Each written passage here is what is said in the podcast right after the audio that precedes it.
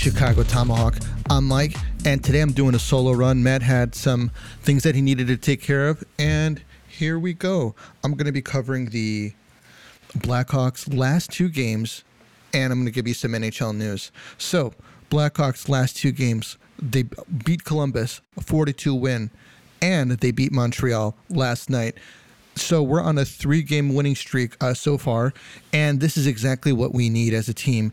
This team needs to have some positivity going through the rest of the season. They've had a lot of trials and tribulations, and hopefully this team is getting what it needs to stick. We still have two big players out on COVID protocol. That is Seth Jones and Jake McCabe. But we are doing with what we have, and we've won the past three games. So I'm going to start off with the Columbus game, 4-2 win. DeBrinkett, 2 goals. One was an empty net.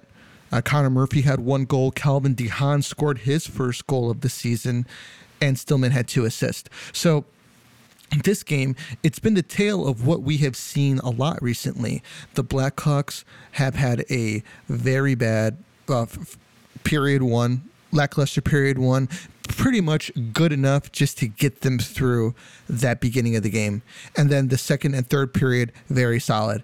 So the second period play, they really lock things up. And this seems to be a team that is maybe transitioning from a run and gun type of team to being more of a defensive minded type of a team. Now that could be because of the players that they have. It could be because, that they're snake bitten. We have players that aren't scoring. So we need to buckle up defensively. I thought that they played a really strong game through and through. It wasn't pretty, but they played strong, and they beat a very talented, tough team. Columbus has been playing great, pretty much through the season. They had a really great start, saw some trouble, and but they're still a tough team to play against. Moving on to the Montreal game. Now, this, I would call it a more hyped up game because Lucas Reichel made his NHL debut. Now, I'm not trying to put anything down on Columbus because I think that they've been a team that has had some trouble, but that was kind of like a mid-season type of game. You're kind of in the dog days of winter, and it was just a regular, say, 4-2 game, nothing really exciting. But with this Montreal game, we finally got to see Lucas Reichel make his NHL debut. I thought that he played really, really well. He created a few opportunities, and to be honest with you, he didn't look out of place out there. Big thing for him, he had a nice move that he made to take the game. He almost scored on 1 point, but he didn't. Had some really nice passes, and it's really nice to see him get in there. I hope that this is just kind of like a 9-game streak just to get him into the NHL, seeing what it's like, because the speed of the game is very, very different in the NHL than it is the AHL. But I still think that he needs to take the time that he has in the AHL to kind of get used to playing in America and getting used to that a long season, so that he can have a really good off season, build himself up so he can get a little weight on him and take his game to the next level. I mean, that's what I'm looking for him to do. This is a hotly contested topic because the Hawks, they need offense, and a lot of people in the fandom really want to see this kid make the jump. Me and Matt both don't think that this is a great idea because Kirby Dach, I don't think, was developed properly. He came into the league and he's still, I think, kind of struggling to kind of find his place in the game. I think if he would have had a little bit more time to kind of settle in, maybe in the AHL, and then bring him up, it would have been better. But I want things done with Lucas Reichel. As of right now, the Hawks are trying to play for a playoff spot, but they need to go on a very long, a very long run, a long winning streak to even be in the conversation of taking one of those spots, and then contending with some of the bigger teams out there. So I think Lucas Reichel should take his time, develop in the AHL, at the bare minimum, at least this season. Give him a taste of the NHL right now, like I said, the 9 games, and then move him back down, because he's been having a great season down there, and I don't want his development to stop, essentially.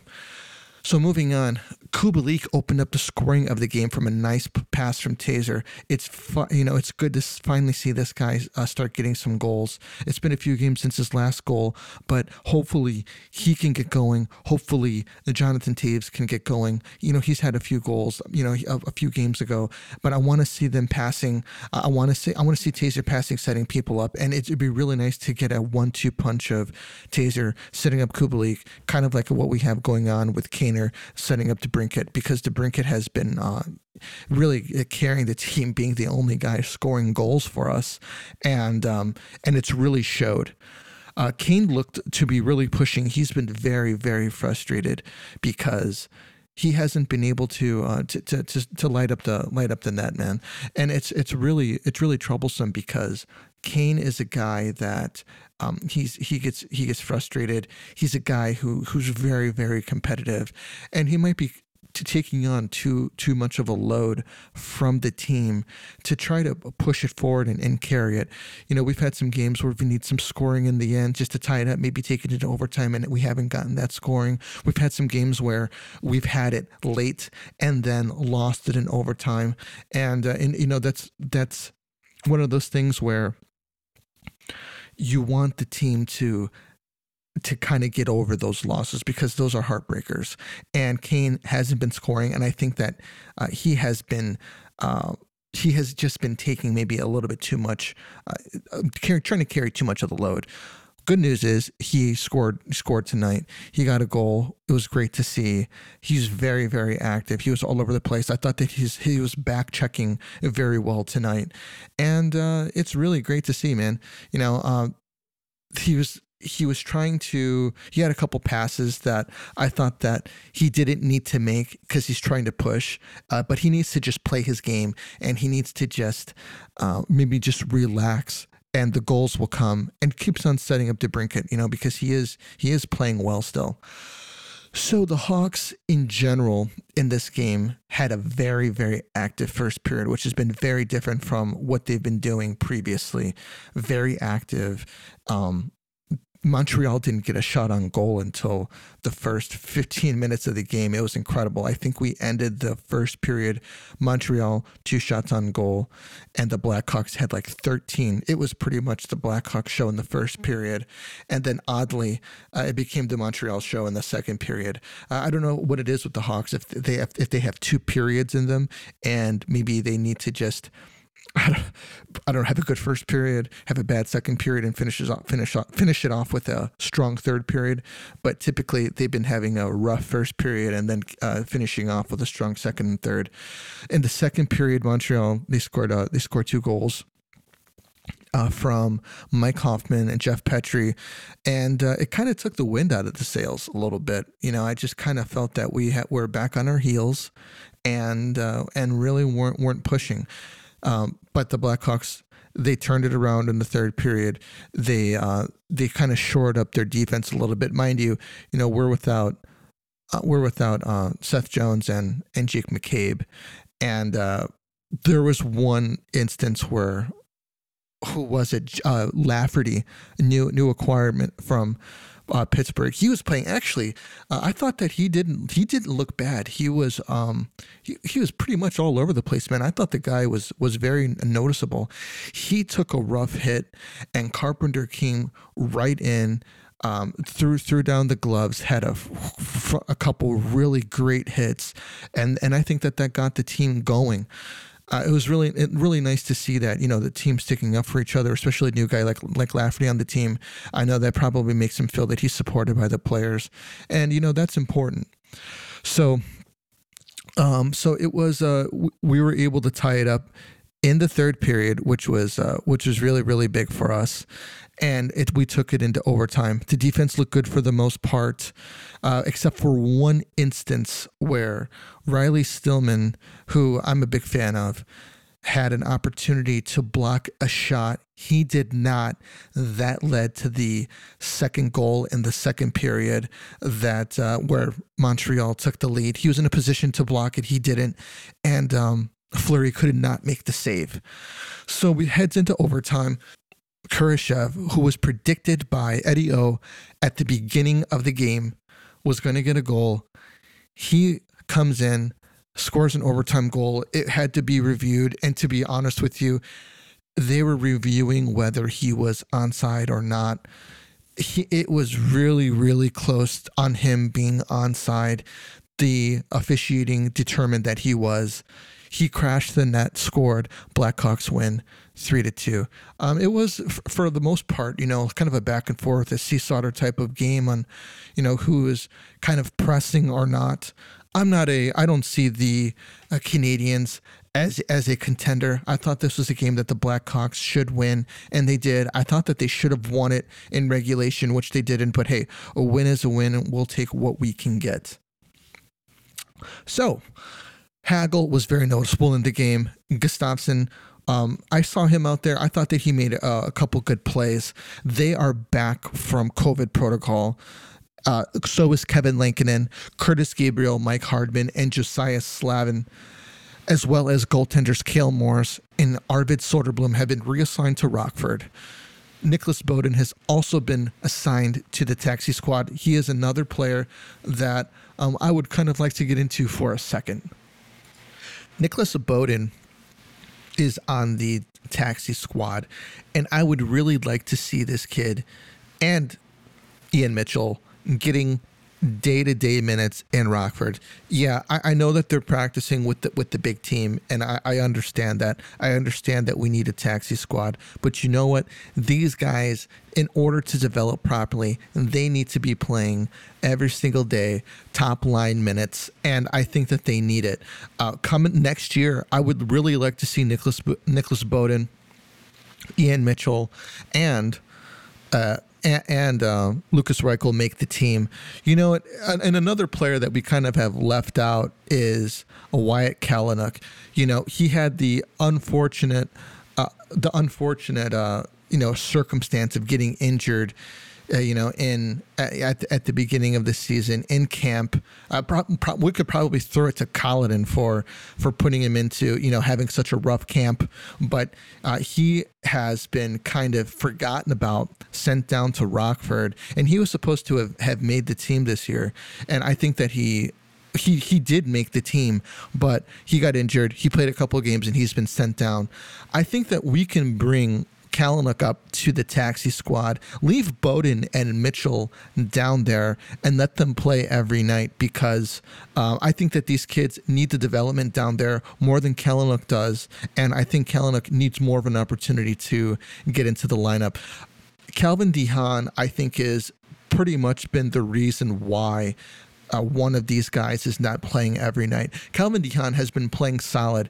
He lacks a lot of speed, but he has been positioning himself very, very well recently, and he's been blocking a ton of shots. So earlier, if you would have said maybe 12 games ago, I would say he has no place on the roster. Now, seeing the way that he's playing, blocking shots, playing pretty responsible as pretty much solely a defensive-minded defenseman, I think that he's earned his spot, and he's been playing very, very well. So we should keep Bowden and Ian Mitchell down into the AHL, give them the rest of the season to develop, and at the end of the season, if we make the playoffs, yeah, sure, go ahead and bring them up to the to the taxi squad. So on from the Blackhawks and onto some NHL news. Connor McDavid, yes, I said it correctly. I did not say McGregor, was released from COVID protocol. So how long is it going to take for him to bounce back from COVID? There's been no word on whether he had a hard time with COVID his recovery, but he says that he feels good, and the Edmonton Oilers need him. They are desperate for offense. They're so desperate that they signed Evander Kane, and I'm curious to seeing how he is settling in there well with Edmonton. They've got some vets there that can hopefully keep him in line, but you never know what an Evander Kane type player can do to a team like Edmonton. Is he going to show up and start scoring points? Because that's what they need. They need some secondary scoring, because it's the Connor McDavid and Leon Draisaitl show there. And if it's not them, they're not really getting any offense from the second, third, and fourth line, which is very concerning, because we're talking about a team where they have arguably two of the top, at least the top four players in the world. And this team, if they make the playoffs, will not go far.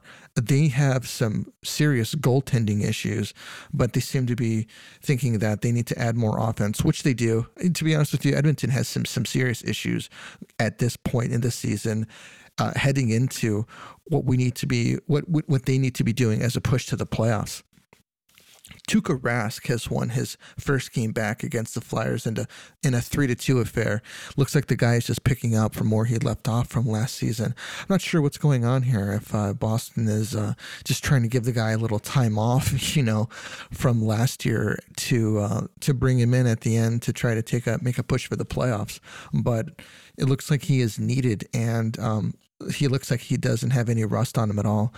Braden Schneider scored his first goal in the NHL for the Rangers, and Shesterkin got a shutout and a win over the Sharks. What goes up definitely must come down, because the Penguins lost to the Kings 6-2 Thursday night. Kopitar had 2 goals, Dustin Brown had his 700th point, and Jonathan Quick had 27 saves in the win. The Penguins have been on a bit of a tear recently. I believe they had a 9 or 10 game winning streak where they've been pretty much just handling everybody that they have that they've been playing. But they had to come down to reality, and we'll see if they can bounce back, or hopefully, for their sake, they don't head into an extended losing streak. Chris Letang extended his point streak in the game to 6 games, and Tristan Jarry allowed 6 goals on 45 shots. The Blues beat the Kraken in a come-from-behind win, which seems to be their MO recently. Both goals came in the third period. These guys are just breaking hearts on these teams that they're playing, because they're scoring goals late, and they're taking over some games that maybe they should be losing, and they're winning. The Blues are a tough team. I think that they're a team to look out for in the Central. They're a team that will fight all the way to the end, and I think that they're going to be a juggernaut to deal with come towards the end of the season, and possibly at the beginning of the playoffs. This coming year. I did not see the Ducks being what they are, and I knew that the Blues would be good, but they're turning out to be a tough team to turn wins against. So that's pretty much what I got for you today, guys. I'm really looking forward to seeing what the Blackhawks have going forward. Reminder, we still have Seth Jones and Jake McCabe in the COVID protocol. Not sure when they're coming back or how long it's going to be, but we've got a defensive core that's being led by Connor Murphy and Calvin DeHaan right now. So hopefully these guys can keep it up. We're at 3 games of a win streak so far. We need to keep it going. We need to stop the win-loss, loss-loss, win-loss, win type of a deal of what we've been having, and get a good streak going. I think this team can do it. Once they do that, I think they're going to get their confidence going. A lot of players are going to get really confident on this team, and we're going to be pushing, and we can push for one of those, maybe for that wild card playoff spot. So I think the Hawks can do it. We'll see. I'd like to thank everybody for listening. I'm very, very appreciative. Matt is very, very appreciative. He'll be back on the next podcast that we do. And do us a favor. If this is your first time listening, hit the subscribe button. It really helps out the podcast. We will be back on next Tuesday. And take it easy, everybody. This is the Tomahawk, and we're out of here.